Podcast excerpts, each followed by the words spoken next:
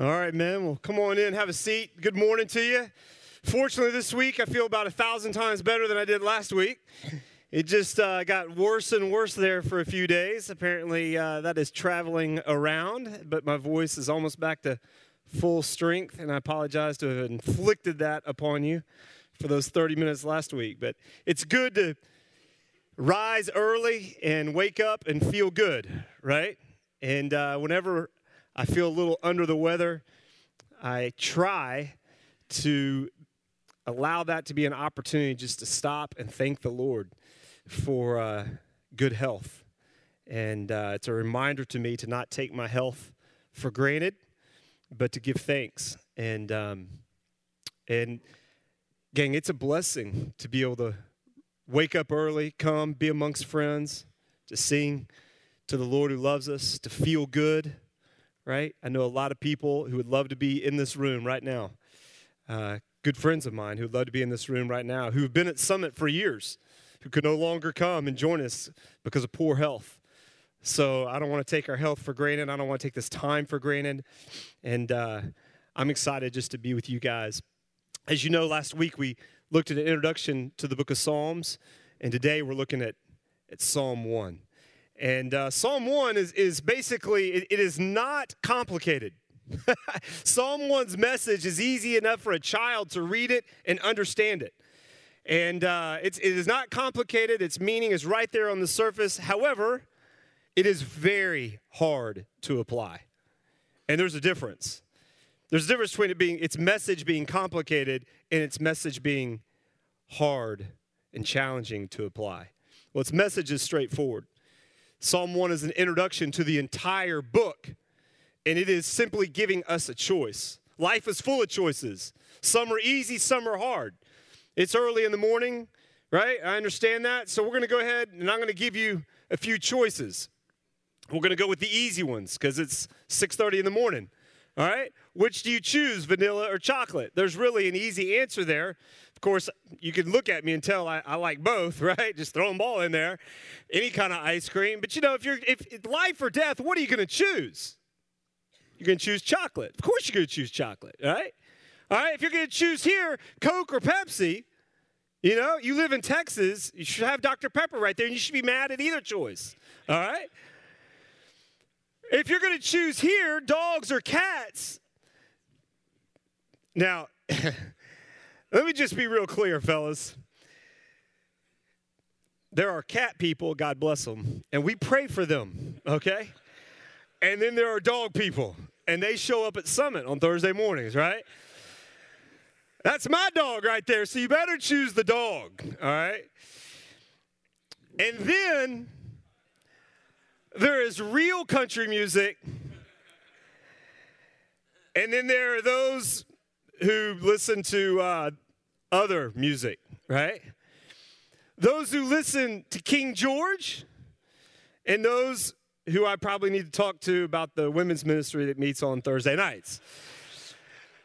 Let's just be honest. Let's be honest.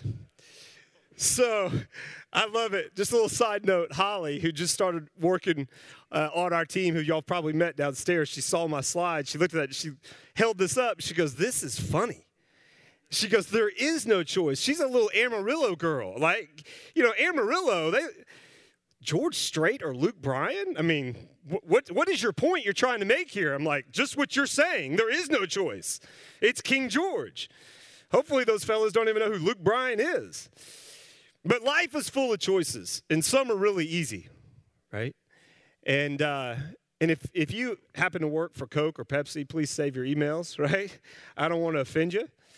Uh, if I offended you about the dogs or the cats, you know, truth hurts. But um, no, all jokes aside, listen, life is full about choices, right? Some are easy and some are much more difficult. It's Psalm 1, what God is doing in giving this, this little chapter right here, which is really short and really simple in its, its message, but hard to apply, is He is saying to you, you've got to make a choice. I'm inviting you to make a choice. I hope many of you participated with us in the six week challenge. Six week challenge was our effort to raise the value of scripture memory.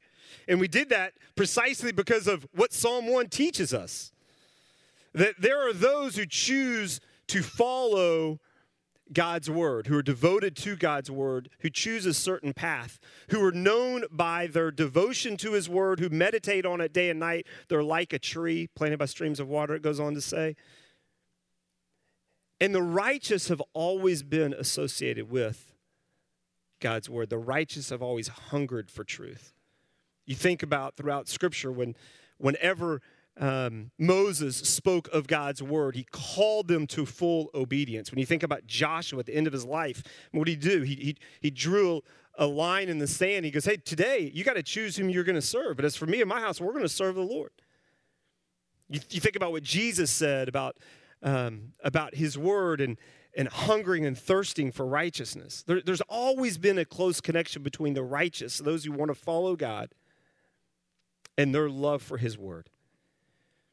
And, and the psalmist is just simply saying, Hey, I'm inviting you into a life of faith. And so we spent, for six weeks, we spent time just thinking about meditating on Psalm 1 and memorizing this together.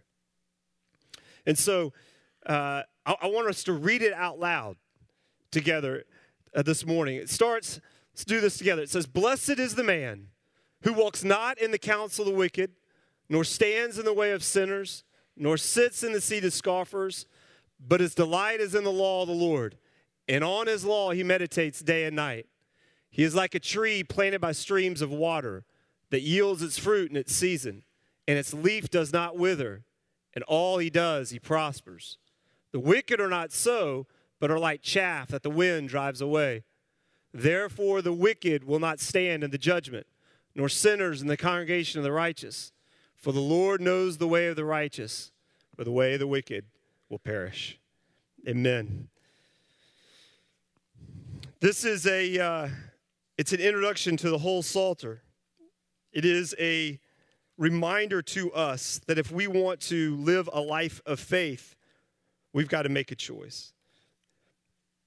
Its outline's pretty simple.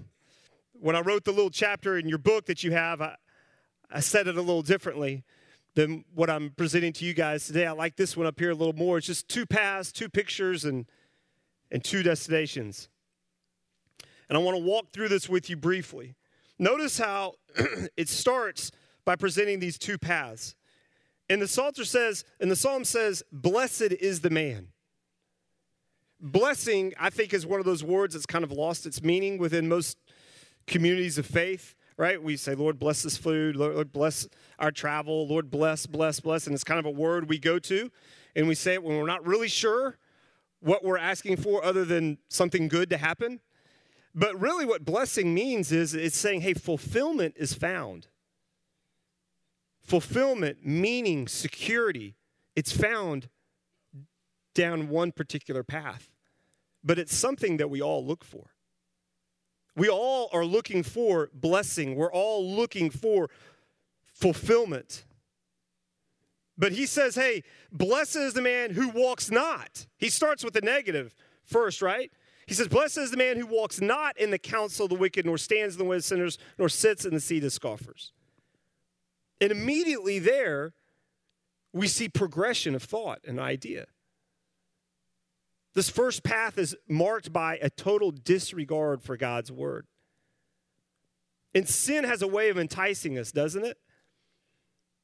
And you see right here, it says, Hey, blessed is the man who walks not in the counsel, nor stands, nor sits. You see the progression. You see somebody who walks, he see he is tempted, it has his attention, and he stands. He stops. And then there's the person who he sits and he begins to scoff.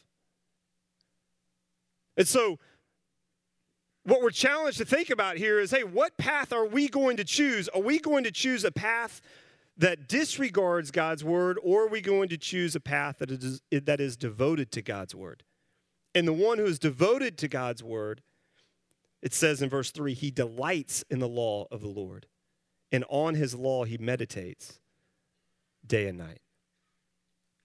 When we think of the word law, let's be honest, that's not something we typically associate with delight.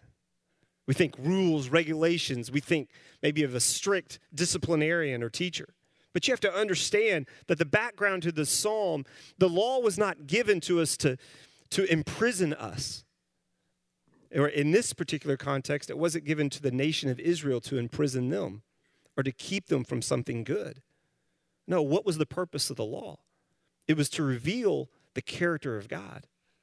It was to show the Israelite people who God is and his will for them. The, law, the law was revelatory in that regard, but it was also regulatory, and it showed them how they were to live. They were to be the people of God. And in the same way, you care for your kids, and there are rules in your house. So God had rules in his home for his people to guide and protect them. In the same way, you love and care for your kids and choose to discipline them when they stray because you know you have ultimately have their best interest in mind. And so we have a choice as to whether or not we're going to trust God and walk by faith.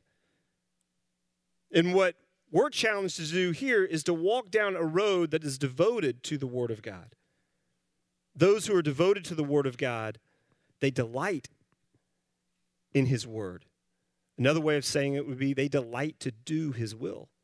It's not just enough to know it, but they delight to obey. They delight to know God's word, they meditate on it day and night. Meditation in a Christian biblical understanding of it is not is contrary to an eastern mindset. When you hear of an eastern religion and meditation, what is the goal there but to empty your mind? In a biblical sense, meditation is not to empty your mind, but to fill your mind and remind yourself of what is true. The godly man, the man who wants to fear God, to know God, to ultimately the one who wants to find the blessing that only God provides, he understands that he has to walk down a certain path. It's contrary to the one in which the wicked walk down which is a total disregard for God's word. It's one in which he needs to renew his mind, he needs to meditate on the will of God, trust God. And so we're just simply asked this question right from the very beginning hey, which path do you want to follow? More specifically, which path are you on right now? Here's a better question How would those in your circle of influence answer that question for you? The Psalms aren't, aren't meant to be read quickly, raced through, but they're meant to be savored. And as you read them and in, as you consider the truth of Psalm 1, I would encourage you just to stop and just, as you read this, to, to ask yourself as honestly and authentically as possible and say, hey, what path am I on? How would those I work with every day answer that question? How would my coworkers answer it? How would my clients answer it? How would those in my community answer this question? How would my wife answer this question? How would my ex wife answer this question? How would my kids? How would my kids' friends answer this question? And just ask yourself hey, where do I need to take ground in my life in the application of God's word. Who am I trying to, to kid? This, this psalm puts a mirror up to us and goes, hey, just stop and consider what path are you going down? You have to make a choice. It's either a path that regards God's word or disregards God's word. The next couple of verses read like this it says, he is like a tree planted by streams of water that yields its fruit in its season, its leaf does not wither. In all that he does, he prospers. So, this one who regards God's word, this one who seeks to obey and trust in God, he's like a tree. But he's not like just any tree, right? He's like one, a tree that's planted by streams of water. Two, this tree yields its fruit in its season, and three, its leaf does not wither. There's intentionality here. There's, there's thought behind where this tree is planted. And there's a contrast between the one who walks down the path of obedience delights to follow God's will and the one who disregards God's word. The one who chooses to walk down the path of, of obedience and trust and faith, he's like this tree planted by streams of water, planted by a life source that bears fruit. He's a blessing to others. The wicked aren't so, though. The wicked are like what? They're like chaff. Again, this, this, the message of Psalm 1 is pretty easy to understand. A child can understand it, but very challenging to obey. We just have to ask ourselves again hey, what path am I on? And which, which picture best illustrates my life? If you think about this, the tree is planted by streams of water that yields its fruit in its season. Its leaf does not wither, and all that he does, he prospers. He's a source of blessing. He's a source of provision for those around him. There's stability there, there's strength there, there's consistency, there's reliability, there's blessing. Chaff, chaff, there's there's instability. Can't count on them. They're not reliable. Right? They're inconsistent. They're quickly blown away. They're not remembered. Unlike the tree. And finally, you get to verses 5 and 6. We see the paths lead to two very different destinations. The first destination leads to blessing, there's fellowship and life. And the second destination, there's judgment, there's death, there's regret, there's pain, there's suffering. And we just have to stop and sometimes ask ourselves hey, do I know where I'm going? Do I like the direction I'm heading? Have I stopped to think beyond just what's immediate? How I want to be remembered, the man I want to be? I uh, I shared this on Sunday several weeks ago, and I think about what path I'm on and the choices I have to make.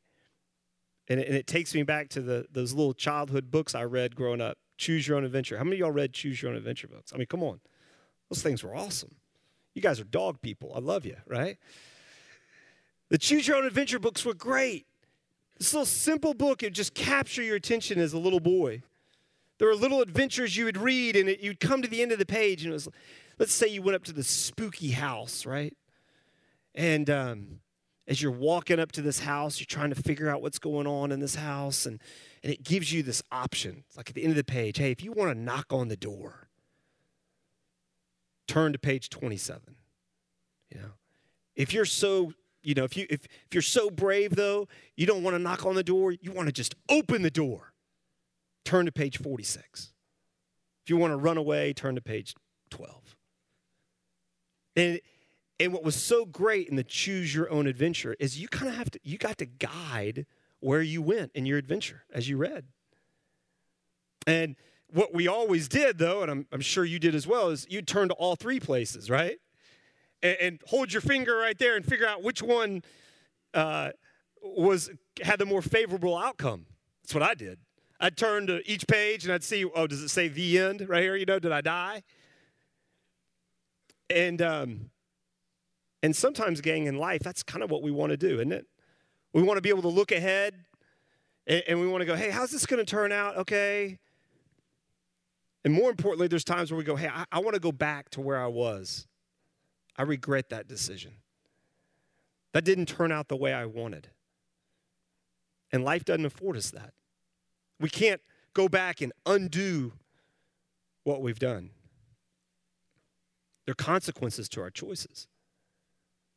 And when we choose to disregard God's word, it leads to pain and regret. It leads to hurt not just in our life and the lives of others.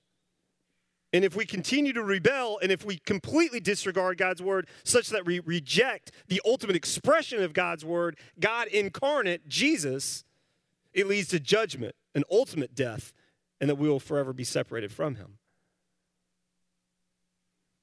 But here's what you need to know this psalm ultimately points to Jesus, like all the Psalms do.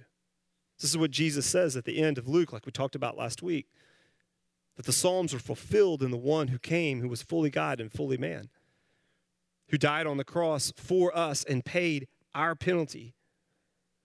And then three days later rose again to defeat sin and death so that we could have life and we could have hope and we could have a relationship with the one true living God. And we could walk by faith. And every one of us in this room has chosen at some point or another to walk, to stand, to sit, and to mock and to disregard God's word. We all have. But the good news, gang, is, is that is that Jesus came to fulfill the law, the Psalms, the prophets. And in so doing, he offers us grace and forgiveness, and he gives us life, and he gives us a choice. And Psalm 1 has many parallels, which I can't go over this morning because of time, but has many parallels to the Sermon on the Mount. Where it's there, what do you see? To one passage I'll take you, it says in Matthew 7 13 through 14, enter by the narrow gate. For the gate is wide and the way is easy that leads to destruction, and those who enter by it are many. For the gate is narrow and the way is hard that leads to life, and those who find it are few. What does he go on to say there? He talks about a tree that bears fruit. He talks about obeying God's word and building your house on the foundation. There are many parallels. But Jesus is saying what Psalm 1 is saying is that is you have to make a choice. And the majority of people are going to choose to disregard God's word because they're going to choose to try to find life or blessing apart from Him. And they're going to be like chaff. But then there are going to be others who are going to choose to go another route, who aren't going to make the popular choice. They're going to go down the narrow path because they recognize that life, fulfillment, and blessing is found in what God offers and only He provides. And so we want to break up in groups now to be able to stop and just put the mirror to ourselves and go, okay, how am I doing? What path am I on? Which illustration best reflects the reality of, of my life and my home and my workplace? And where am I heading? So let's pray, and then we'll jump into our groups. Father, I want to thank you for these men and um, who's who are here this morning because they have a sincere desire to want to know you. And they have a sincere desire, Lord, to want to follow down the narrow path. They want to be like the tree planted by streams of water that yields its fruit in its season, its leaf does not wither. All that he does, he prospers. Lord, we, may we be like the tree. When others look, in our, look at us, may they see stability. May they see life. May they see fruit. May we be men that others come to for counsel in our home and our work life. May we be a source of provision and blessing to others. Thank you, Lord, that you didn't just reveal your law to us, but you made a provision for us for the times in which we stray, which we go down the wrong path. And that it's not about what we can do for you, but it's about trusting in the ultimate provision of your Son. Lord, in the ways in which we've fallen short, would you just help us to confess that today to our group? Thank you, Lord, that uh, we can simply come to you and go to others. And that's all it takes Lord, is for today to begin to make the right choice, to meditate on your word, and, uh, and to follow down the path that's pleasing to you. We love you and thank you in Christ's name. Amen.